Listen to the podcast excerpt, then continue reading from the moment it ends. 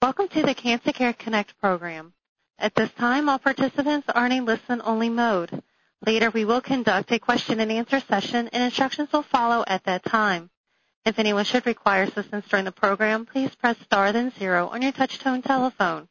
And as a reminder, this program is being recorded. At this time, I would like to introduce your moderator for today's program, Dr. Carolyn Messner, Director of Education and Training at Cancer Care. Please go ahead. Well, thank you very much, Mary, and I too would like to welcome everyone to today's Cancer Care Connect workshop, Understanding Peripheral Neuropathy. This is a critically important topic that I know many of you are struggling with, and we have a lot of wonderful speakers today who can address this issue for you. Today's program is a collaborative effort between Cancer Care and a number of other cancer organizations. And it really is because of that collaboration that we have been able to reach so many of you on the call. Now, I know you can't see each other, but I'm going to tell you that we have over 1,031 people on this call today. So this is a very large call, and I have to say that you come from all over the United States, from large cities and small cities, from suburban areas, as well as rural and frontier communities. And we also have international participants from Canada, Pakistan, Puerto Rico, Syria, Venezuela, and the United Kingdom. So you really come from all over the world, and it's a credit to each of you that you've chosen to spend the next hour with us. Now, I want to turn your attention for a moment to the materials you received from Cancer Care. In those materials, is an outline that our speakers have prepared, and there also is an evaluation form. And I would ask you to take a moment and complete that evaluation form. When you think about it, who but each of you can best tell us the topics that you would like us to offer in the future? Indeed, this topic is one that was asked for by many of you by popular demand. It's, we're offering this topic because many of you said we need a top, we need a program on this topic. So please tell us um, the topics you'd like us to offer in the future, and we will try very hard to um, implement what you ask of us to do. Today's program was made possible by an educational grant from Sanofi Aventis US LLC, and I really want to thank them for their support of our program today. We have wonderful speakers on our program today. I want to start with our first. Uh, our first speaker is Dr. Nessa Coyle. Uh, Dr. Coyle is with the Pain and Palliative Care Service, Department of Medicine, Memorial Sloan Kettering Cancer Center. And she is going to provide an overview of peripheral neuropathy, She's going to talk about the contributing factors. She's going to describe how to describe neuropathy to your healthcare team. She's going to give you some tips on that. And also the medications that are used to treat the discomfort and pain. Dr. Coyle? Uh, thank you very much, Carolyn. And also I'm very pleased to be part of this program.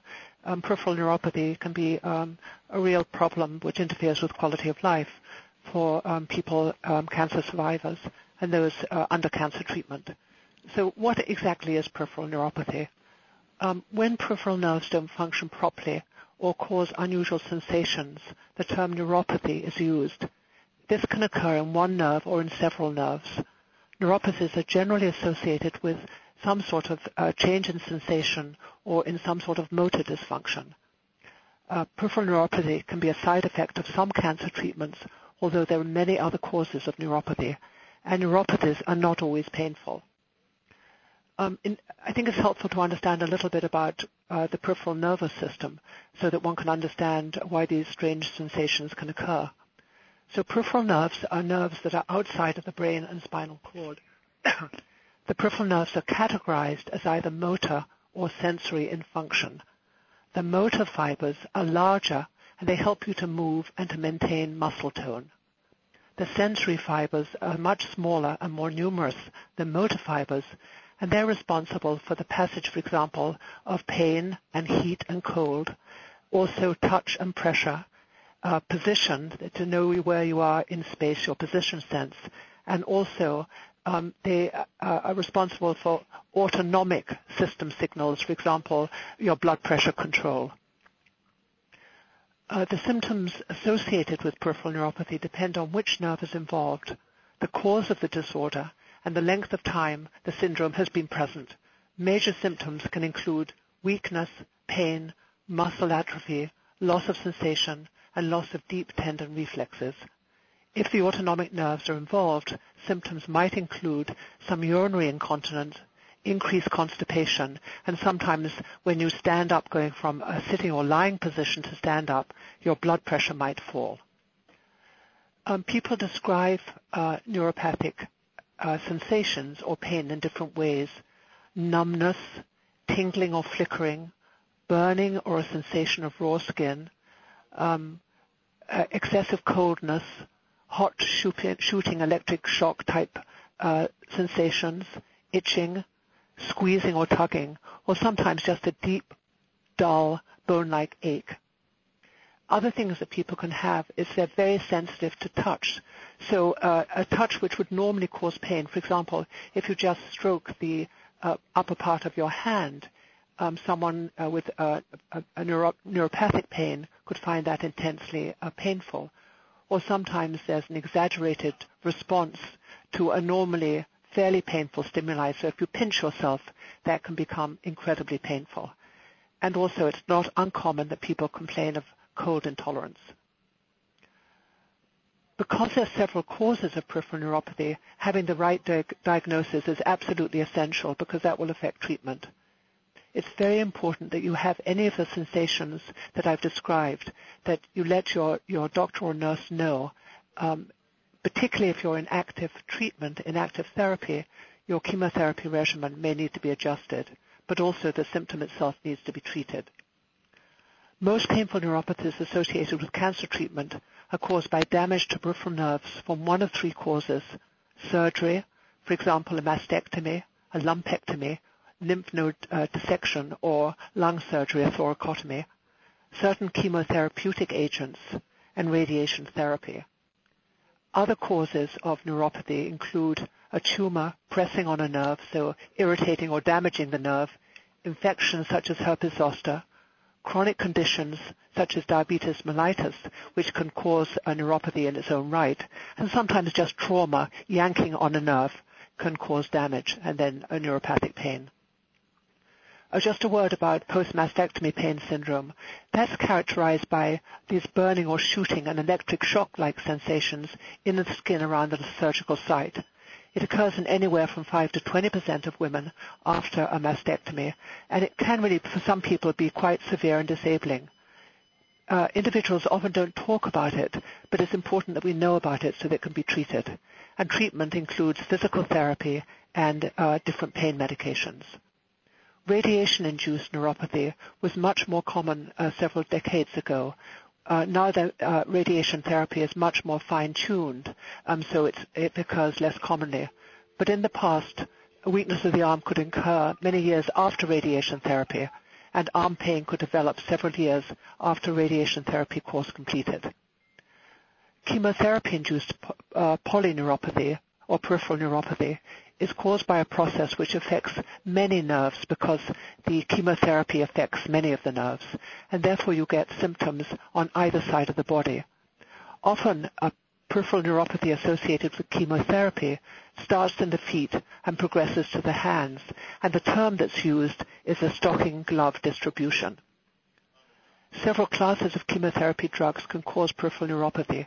These include vincristine and vinblastine, paclitaxel, cisplatin, carboplatin, and oxaliplatin. And really, uh, there's research going on now that is fo- focusing on why this occurs and looking at the role of inflammation. Uh, but this isn't clearly understood.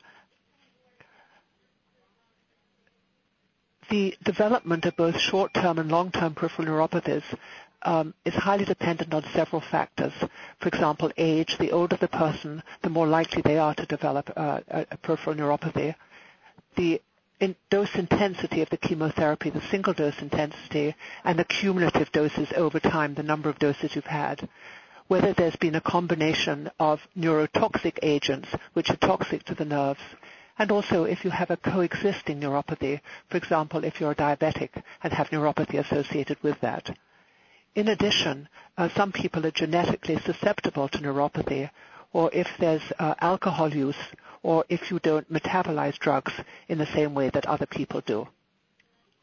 Because of this, uh, because of these predisposing factors, uh, and some of the reasons that some people uh, develop the peripheral neuropathy, it's very important that people are screened um, uh, both before receiving chemotherapy and during the chemotherapy process. Um, times of importance then are prior to initiating chemotherapy and ongoing after treatment with such agents have been started. It's critically important because if you start to develop peripheral neuropathy, if your neuropathy gets worse, then your chemotherapy regimen may need to be changed or adjusted. When one's assessing uh, uh, neuropathic pain, it fits into the um, general uh, assessment of other pain complaints too, because some person, people may have pain unrelated to the peripheral neuropathy and then peripheral neuropathy on top of that. So that the person who's experiencing the pain is the expert on the intensity of the pain and the impact of the pain on themselves as an individual. You'll be asked by your clinician things like the site or sites of the pain, the quality of the pain, and those things that I described, sharp shooting electric shock burning, would make the clinician think of neuropathic pain straight away. What makes the pain worse? What makes the pain better? For example, when you're out in the cold, does that make it worse? And when you uh, have warm gloves on, it feels better. When the pain started, do you have any other symptoms? For example, your, do your legs feel more warm? Um, uh, do you notice an, altered uh, hair growth on your extremities, for example? And then how much interference with function does this neuropathy cause? So you're the expert on the pain experiences and the impact on you as an individual. The team, the clinicians, doctors, nurses, uh, uh, physical therapists, rehabilitationists, they're the experts in sorting out the cause of the pain and then arriving at management approaches. Uh, the sort of examination you'll often have as well as the history is for the sensory exam, you'll be uh, examined for the touch, and if you're extra sensitive to touch, uh, pinpricks, temperature. Uh, a, a, tuning fork will often um, uh, test the vibrations in your toes, and your reflexes, your tendon reflexes will be tested. And most of you, or several of you, will be familiar with that um, when your oncologist uh, tests your, your knee reflexes and say, I just can't get them. Uh, from uh, the motor nerves point of view, your muscle uh, bulk and tone will be looked at, your muscle strength, your coordination, and how you walk. So you'll be asked to walk. Um, from the autonomic uh, system, uh, things w- which we looked at are your limb temperature, if you've got any difference in sweating, any difference in hair and nail growth, and any difference uh, in color, your skin color. The approach to treatment then is to come up with the right diagnosis to treat the underlying cause if you can and to treat the symptoms. So to improve physical functioning, to reduce psychological distress by getting rid of the pain as much as possible, and to improve overall quality of life. The, there are uh, uh, uh, several treatments, both pharmacological and non-pharmacological. The pharmacological treatments, uh, first are the co-analgesics. And the drugs we use, these are drugs which were not designed to manage neuropathic pain, but are found to be very helpful. Examples are the antidepressants, such as uh, nortriptyline, uh, amitriptyline, and the analgesic effects are not dependent on the antidepressant effects. So you're being given them for the pain uh, not for depression. Certainly, you, if you're uh, very um, um, exhausted by ongoing pain, then they can be useful for depression too. Anticonvulsants have also been found to be helpful for neuropathic pain, although the analgesic mechanism is not clearly understood. And examples of these type of drugs are gabapentin or Neurontin and pregabalin or Lyrica. And then steroids can be used if there's very severe pain as a temporary measure while coming up with a long-term plan because of the adverse effects of steroids with long-term use. We also use local um, uh, topical treatments um, extracted from chili peppers, capsaicin, um, a local anesthetic cream called Emla, and then a topical lidocaine patch, a 5% patch can be very useful. The patch, remember, the lidocaine patch for pain, neuropathic pain, is put over the site of the pain. If you're using uh, an analgesic patch like a fentanyl patch for a different type of pain, it's not put over the site of the pain. So that's the difference. Opioid drugs are also used, and the choice of the drug depends on your exposure to these drugs in the past or your analgesic history. Um, various combinations or formulations are used, long-acting, short-acting, um, creams and patches, and we can use various routes of administration if necessary. Always try to use the oral route as the simplest, but the rectal, the patch, um, transbuccal or transmucosal routes can also be used, and occasionally uh, infusions either intravenously or subcutaneously. And we use a variety of opioids, again, depending on your history, morphine, oxycodone, fentanyl, methadone are just some examples. Some of the non-pharmacological options we use are relaxation uh, therapy, imagery. For example, of imagery, if someone has a lot of burning component of the pain, just imagining this cool blue water going over the site of the pain and driving the pain out of the body. Sometimes biofeedback is used. Information about the cause of the pain and how we're managing it and what you can do is very important. Meditation. Um, sometimes acupuncture has been used and also a transcutaneous nerve stimulator. Occasionally we'll use more invasive um, approaches like a neural blockade or um, uh, a stimulatory technique like a spinal cord stimulation, but that's much more unusual. So in summary, having the right diagnosis is essential. It's extremely important that you let your doctor or nurse know about these symptoms. Don't assume that the symptoms are to be expected and self-medicate with across-the-counter drugs. And if in, active treatment, the treatment regimen of your chemotherapy may need to be adjusted, but also the symptom itself uh, needs to be treated. Keep a, a record, a diary of the pattern of the symptoms when it first started, what makes it better or worse? Have you had it in the past? If so, was it treated? How effective was the treatment?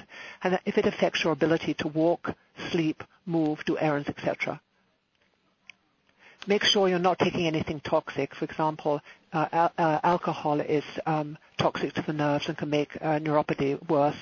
If you're a diabetic, be sure your blood sugars are under control. Keep ahead of the pain. Um, so I'll stop here. It's, um, and uh, thank you.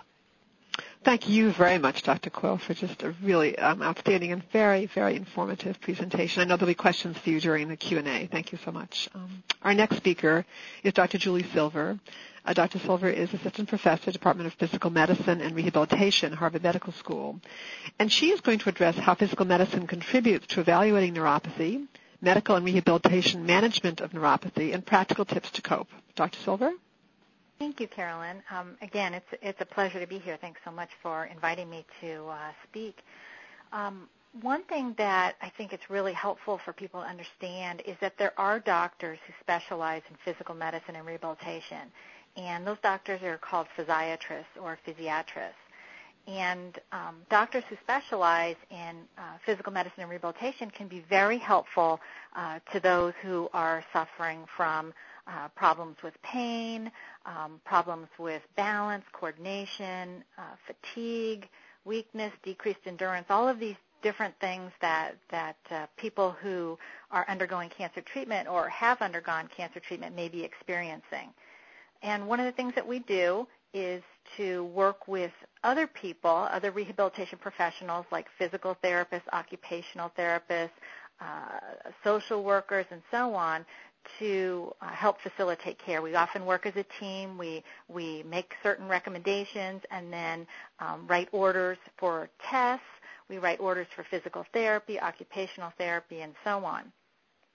So it's great for uh, your listeners to know that there are resources in terms of physicians who specifically specialize in this and a website that uh, contains a list of doctors who specialize in physical medicine and rehabilitation in the United States is www.aapmr.org. And that's the American Academy of Physical Medicine and Rehabilitation Medicine. www.aapmr.org And there's a little map, and you can click on the map and you can find a doctor in your area. One of the things that is really interesting that's, that's coming up now in the research is that we're focusing a lot on the effects not only of pain from neuropathy, but function.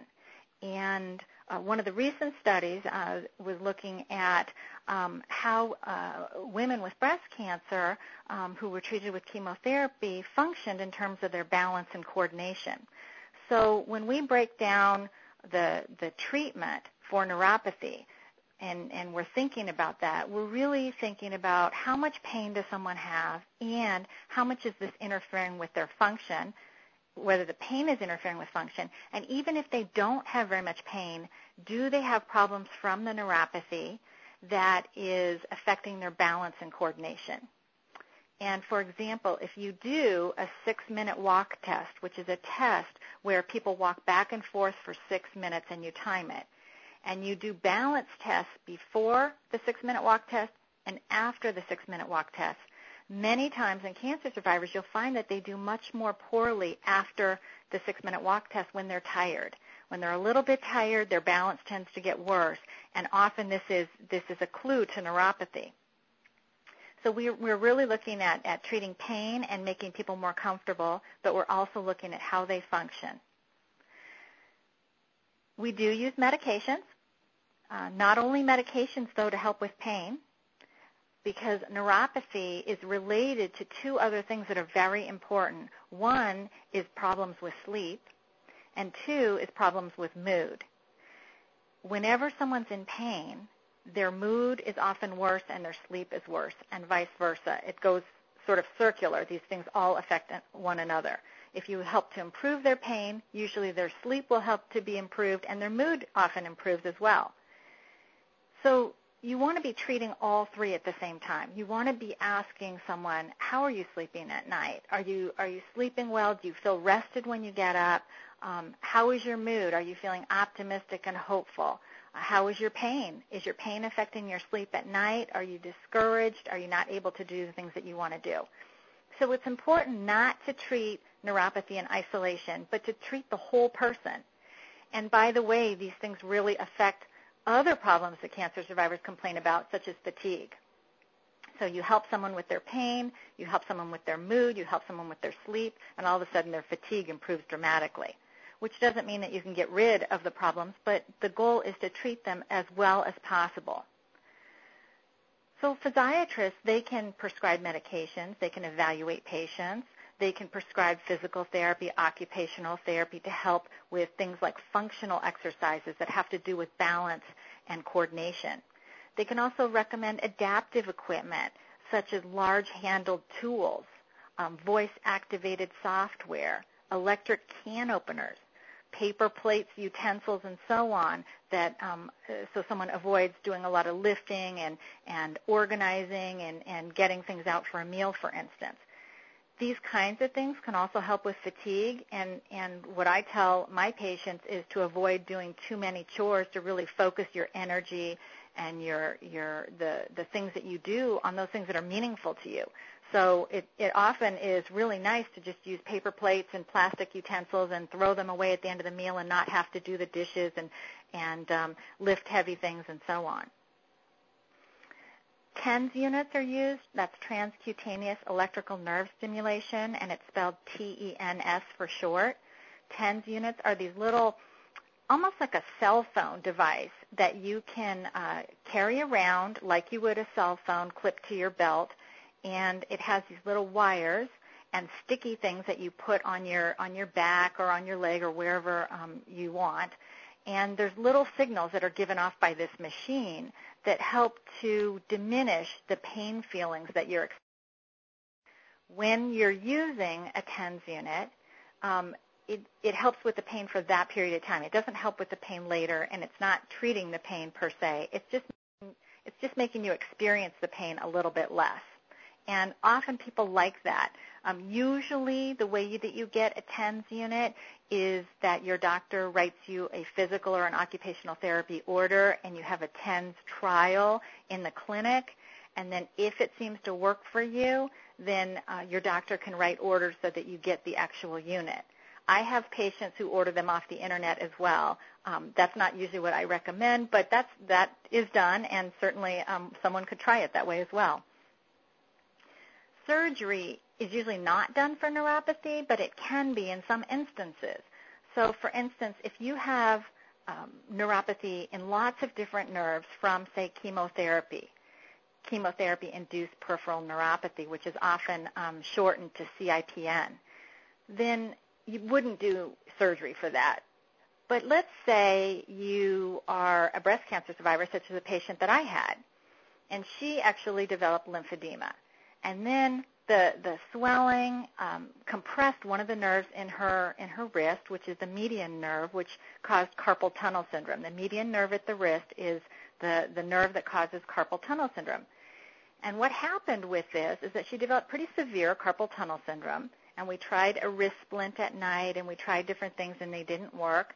And she wasn't able to drive to work and she literally was was very impaired and she was um, not able to return to work, not able to pay her bills, was um, facing having to go out on disability, all because she had this severe carpal tunnel syndrome.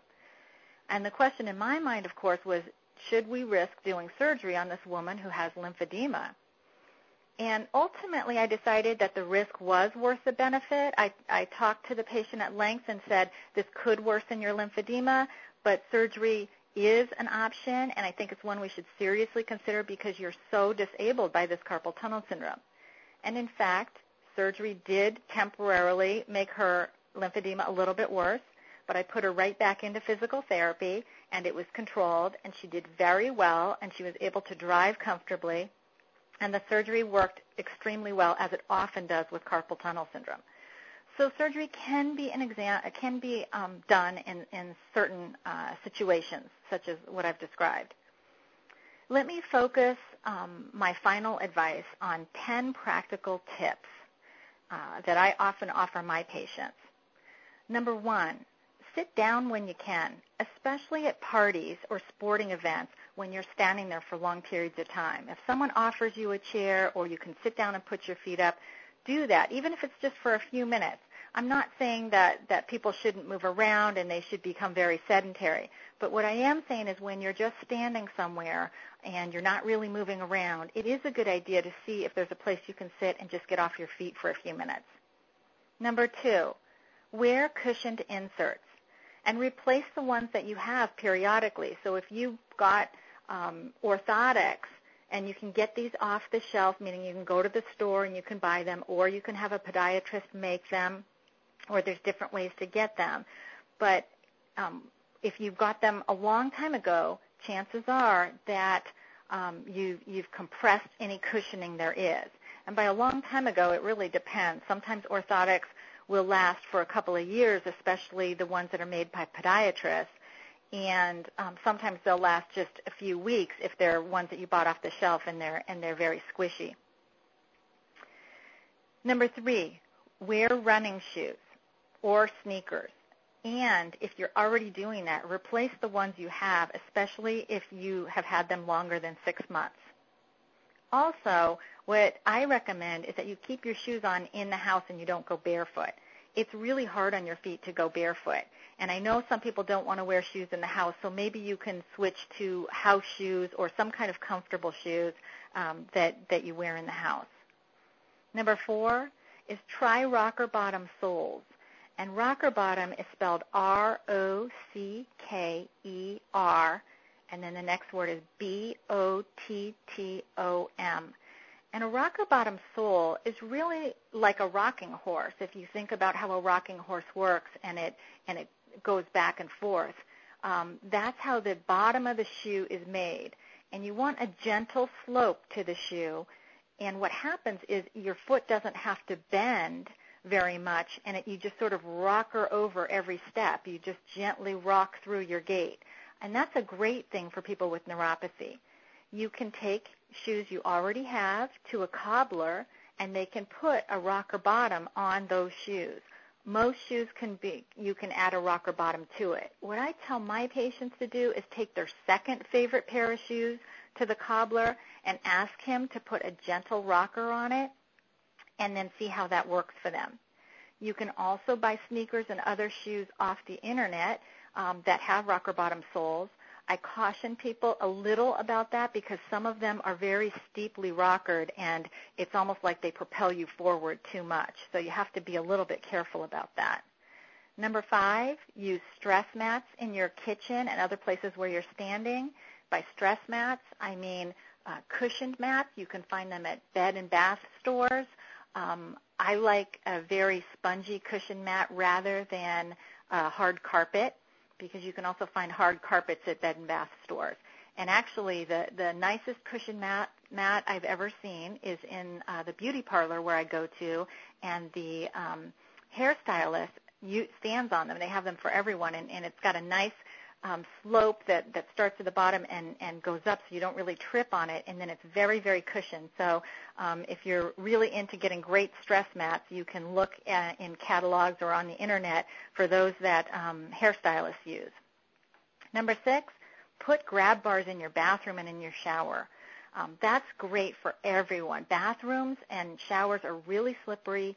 People with neuropathy tend not to have um, perfect sensation and perfect balance.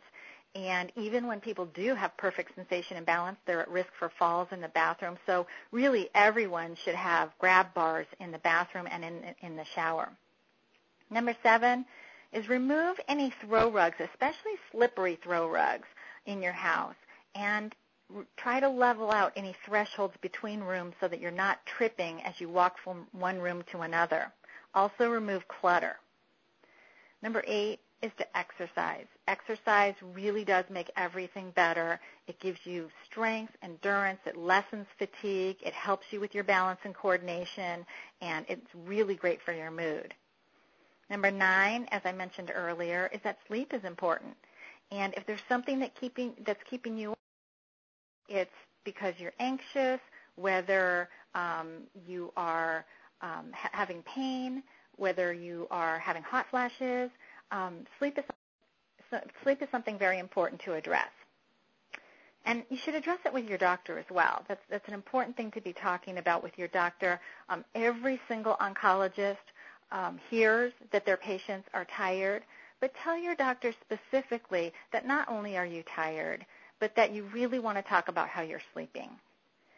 And number 10, take your medications early. Um, Dr. Coyle mentioned um, don't get behind the pain. And any medications that you take regularly, you should take regularly and not miss doses. But medications that you take as needed, those PRN medications, like maybe acetaminophen or ibuprofen or things like that, take them early in the day before you have too much pain, and they work much better. Thank you. I want to thank you very much, Dr. Silver, for just such wonderful information and, and fantastic tips for everybody to think about and to, and to implement them. And I know there'll be great questions for you during the Q&A as well. Thank you. Our next speaker is Dr. John Steinberg.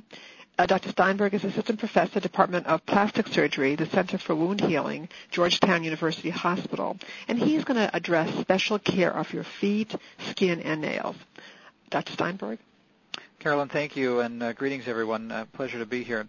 Uh, Dr. Silver and Dr. Coyle have just uh, done a wonderful job of, of setting up this stage for us, and I, I want to, uh, as a podiatrist, uh, focus us in particularly on skin and nail concerns of your feet, and also similar statements would certainly apply to your upper extremities or your hands. But uh, I'd like to give us kind of a focused approach towards uh, how neuropathy can affect your extremities and uh, and tell you perhaps some simple things that you can do to help avoid difficulties from that. I think it's important to understand, uh, as been, has been mentioned uh, previously in this call, the, the, different types of neuropathy. And of course, we're talking here mostly about peripheral sensory neuropathy, uh, which we can can divide up into kind of a painful group or a numb group. Uh, but there are two other types of neuropathy that, that uh, can oftentimes go uh, together with uh, patients who have nerve difficulties, and that is autonomic neuropathy, uh, which affects your your sympathetic nervous system and affects your ability to sweat and hydrate and maintain your skin, and affects your ability to heal from something like a surgical incision or a wound. And then the third uh, type of neuropathy is a motor neuropathy, which uh, is not usually as of much concern uh, to to our topic today, but it certainly can be related. Anyone who has nerve difficulty, uh, whether we're talking about sensory nerve versus motor nerve, this can have a similar pathway for uh, a challenge. So I, uh, I just want to open it up by saying that we, we do have three different types of neuropathy. We're looking at sensory, autonomic, and motor neuropathy. Now, my discussion is going to be focused mostly on sensory neuropathy, as, as the majority of this call has been, and, and this is where most of the symptoms and uh, everyday concerns come to with, with someone who's challenged with neuropathy. Now, I mentioned that uh, sensory neuropathy can be broken up into a painful subset and a and a non-painful or a numb subset. Uh, generally in the earlier stages of neuropathy or nerve damage. And uh, incidentally, uh, neuropathy is just a very general term for uh, a, a, malfunction of the nerve. It doesn't tell us why it happened, how it happened, what uh, what and where in the chain of the nerve the problem is. So it's a very general medical term that sometimes is used poorly or wrongly, and I would just caution you to, to watch out and, and try to be more specific uh, with, with what exactly uh, is the anatomic problem uh, that you or a family member or someone you know may be facing. Where is it in the in the nerve system, uh, and uh, and exactly uh, what what part of the nervous system has been affected and how. we're not always able to give those answers, but some of that is pretty readily known by your providers and would be helpful to know. So the the first uh, symptoms usually of peripheral neuropathy are pain. Uh, and these uh, can oftentimes present as a tingling or burning sensation. Uh, sometimes they're more subtle. It's almost like uh, you have uh, patients relate or complain to us about the sensation of bugs or ants crawling on their extremities, and that sounds kind of strange, but it's a, it gives you a visualization towards what they're feeling. It's a, there certainly isn't anything on their feet, but they're feeling the sensation that something's moving or something's tingling or burning there when there's obviously no actual stimulus to cause that. Uh, now, painful sensory neuropathy uh, can be treated in many different ways. Uh, uh, and uh, we talked about some of the medications, uh, both tablets that you would take by mouth versus creams and topicals you would utilize. but probably the most concerning for us uh, has has been uh, the fact of loss of protective sensation or the the numb type of sensory neuropathy. Uh, this type of what we call loss of protective sensation or LOPS uh, if someone has LOPS and, and complete loss of protective sensation, it means just that. They're they're so numb and they have so little nerve function, particularly when we're talking about the feet, that they're literally not able to feel pain. And uh, while this may seem kind of uh, like a better type of neuropathy to have than, than someone who's struggling with terrible pain in the evenings or pain during the day from, from painful neuropathy, uh, in fact, the true sensory loss neuropathy can be much more devastating and the the challenges can be much much more difficult to work with. Uh, and that is because if you literally have no protection or no feeling on your feet, then you can do damage to your feet or you can have an infection in your feet without realizing that. Uh, so injury and trauma become major concerns. Uh, the uh, the envelope of protection around your feet, uh, including socks and shoes, and what surface you're walking on, becomes a major concern. Uh, and the the uh, secondary effects from this can include uh, joint difficulties in the foot, where because the nerve function and muscle function is all improper, the support is not there, and uh, the amount of body weight that goes through your foot joints on a daily basis just from normal walking can actually cause what's called neuropathic osteoarthropathy, uh, or better known as Charcot joint disease, C-H-A-R-C-O-T, Charcot joint disease. Uh, and that means that you actually start to lose structure of the foot. The mechanics or the physics of your foot start to collapse, and most commonly seen with the loss of the arch. Uh, we had mentioned just a few moments ago about rocker bottom shoes. Uh, the foot itself becomes rocker bottom, where instead of having a concavity of an arch, you end up with a convexity uh, of an arch, and of course your foot's uh, not intended to bear this type of pressure, and therefore you end up with skin breakdown and potential for infection.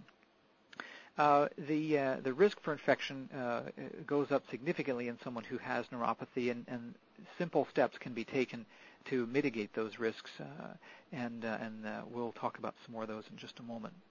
I want to talk some more about the actual skin changes that we see with neuropathy, and this can be from a combination of the effects from sensory neuropathy as well as what we mentioned earlier, one of those other three types, autonomic neuropathy.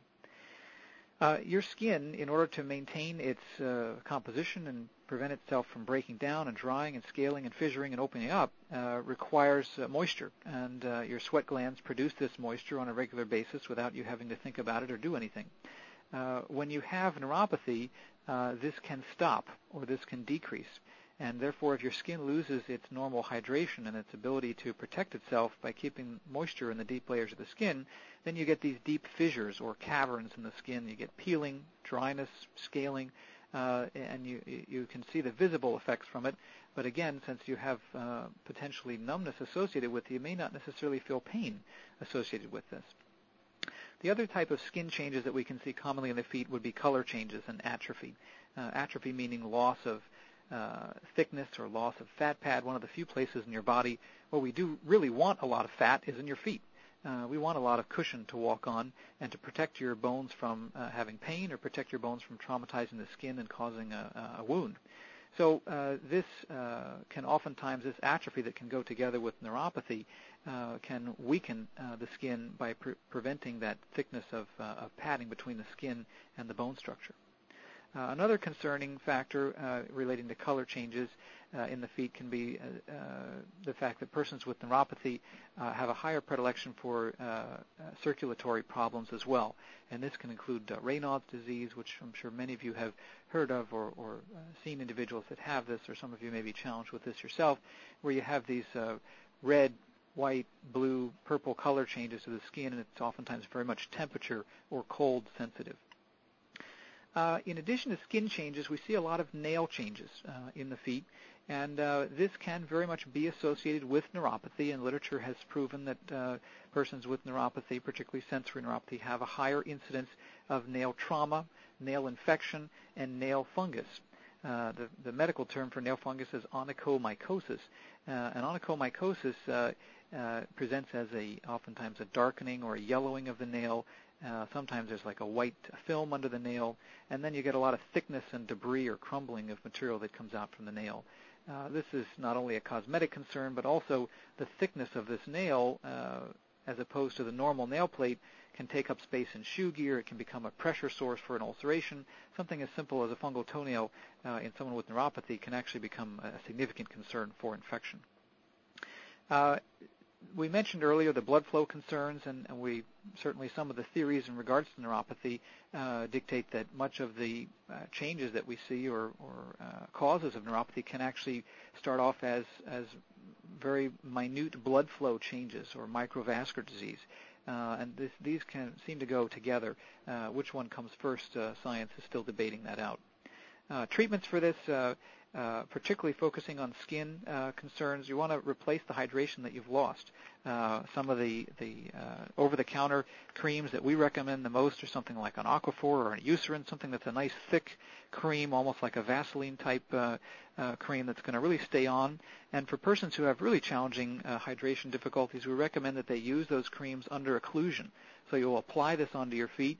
You'll put a piece of saran wrap or plastic wrap over it after you've applied the lotion and put your socks on while you sleep so that this, uh, rather than evaporating, will actually uh, penetrate the deeper layers of the skin. So some of those simple items can certainly make a big difference. Uh, for your nails, uh, if there is some fungal change or an infection or an ingrown toenail that occurs, uh, certainly these can be medically treated or sometimes surgically treated uh, to try and rid the fungus and treat whatever infection might be presenting.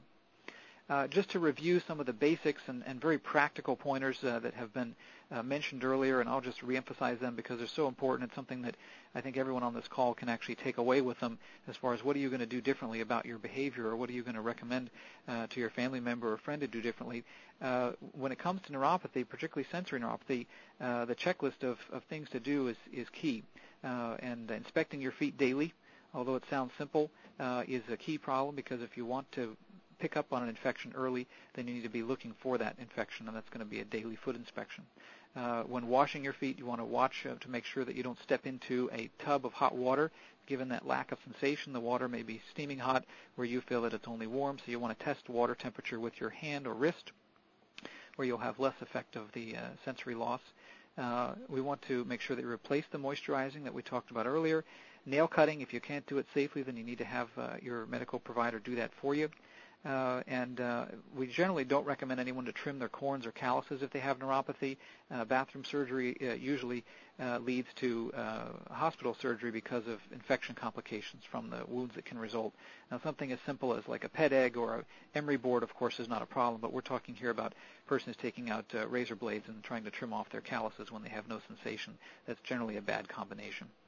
Uh, uh, wearing the right type of socks and putting that right protective envelope around your feet is key. Uh, check your shoes before you put your feet into them. Uh, we've uh, had some uh, really uh, uh, crazy medical stories of things that are found inside persons' shoes that have neuropathy because you can't feel it. missing car keys and pagers have been known to present in persons' shoes, much as that sounds like it wouldn't be possible.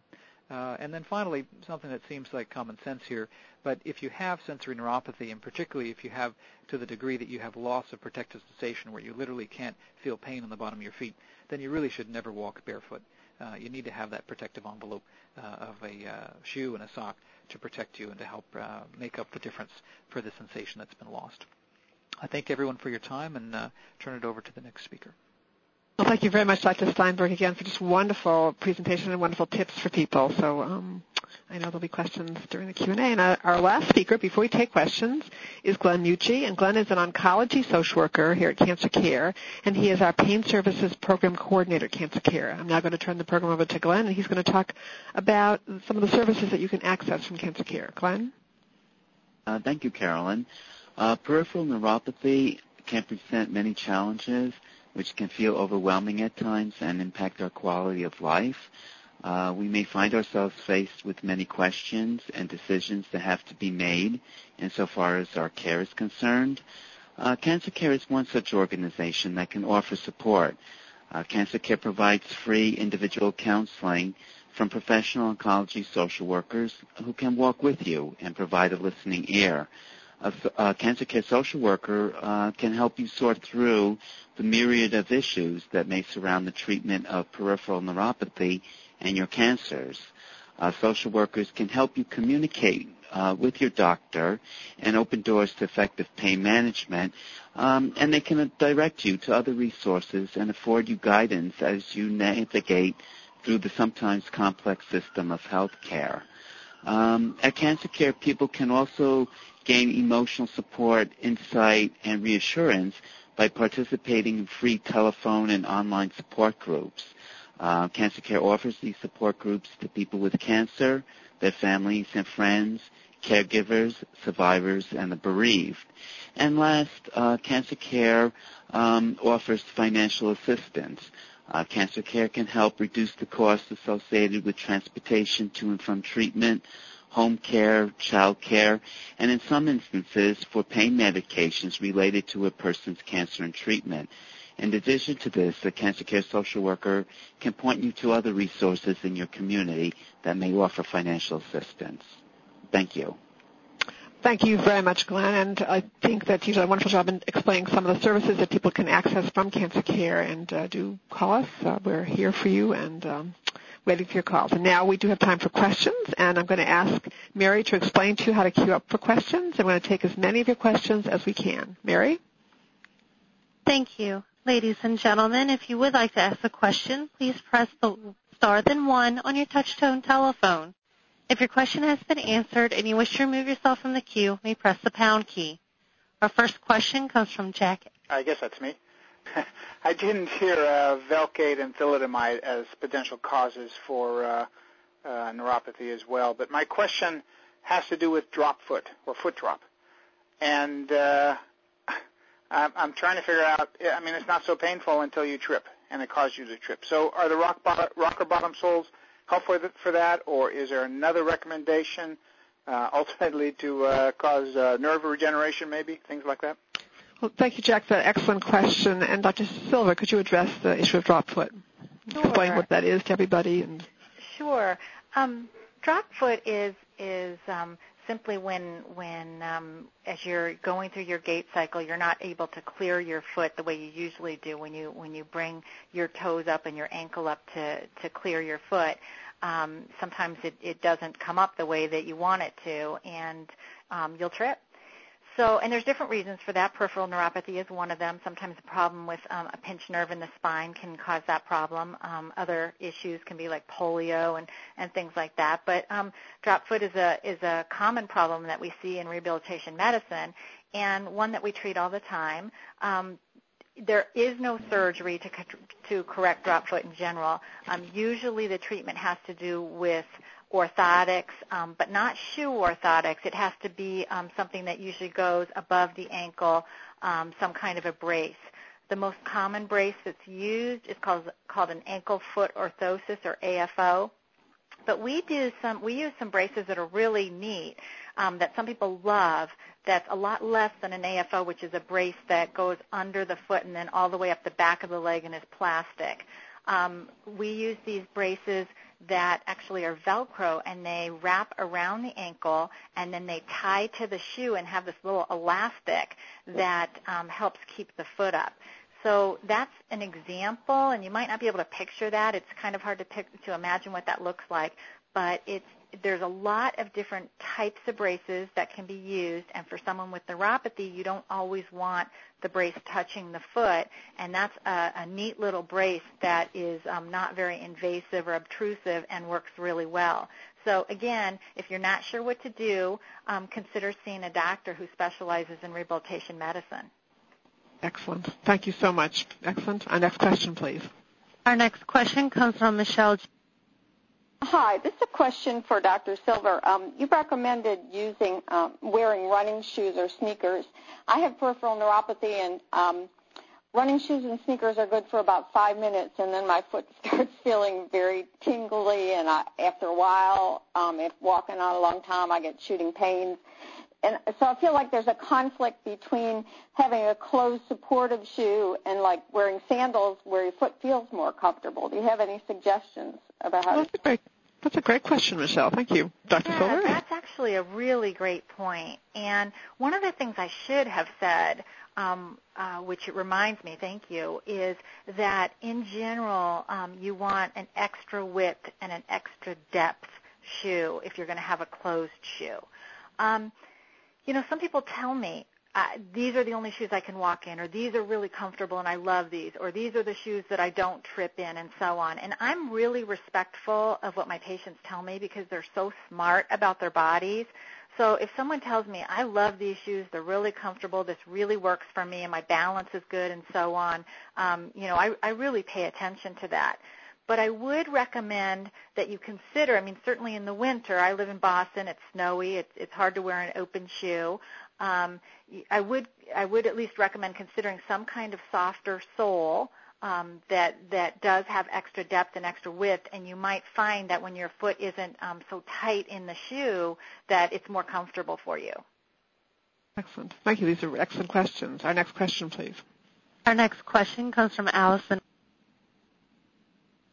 Yes, I'd like to know whether lymphoma has anything to do with neuropathy whether lymphoma has anything to do with neuropathy. Uh, Dr. Uh, Silver, do you want to? Sure. Um, lymphoma, certainly um, the treatment for lymphoma can affect um, your nerves. And, um, you know, every person's diagnosis is different and all the treatment regimens are different. But as Dr. Coyle said, um, you know, one of the main causes of um, neuropathy is chemotherapy. So um, certainly the treatment for lymphoma can be a factor. Excellent. Our next question. Our next question comes from Barbara R. Hi. Thank you for your information and for taking my call. Uh, my husband deals with peripheral neuropathy. He's a recurrent esophageal cancer patient. I, on the other hand, um, for the past 10 years and forever, uh, am afflicted with post-lymph node dissection pain syndrome similar to the post-mastectomy pain that uh, the first doctor alluded to, um, and it emanates from the underarm node dissection, agony, mid-chest to fingertips. Um, and most of us who are afflicted with this have pretty extensive lymphedema too, as do I on my whole left side, it's, and it's making inroads on my right. And your uh, question? Oh, the question. Okay. okay. All right. Um, I just was wondering if there's any support group uh, for patients who have been disabled by um, permanent um, neuropathic pain from surgical injuries. I am a volunteer telephone for WIME, H&R Block, RSD, uh, et cetera, et cetera, and I've only been able to network with seven other women in the past 10 years. So your question is, is there a support group for other women with similar concerns that you have? Right. There's so few of us. There's like 7% of node dissected women. Or any patients adversely affected by neuropathies from surgery. Okay. Thank you for that excellent question. I'm going to ask um, Glenn if you could address that question in terms of just the individual or uh, or support group counseling that might be available. Um, as far as support groups go, um, I, was just listening to your question, and uh, the American Pain Foundation uh, would be a good resource to reach out to. Uh, they offer, I'm not sure if they offer face-to-face support groups, but they might be able to locate one in uh, your local area.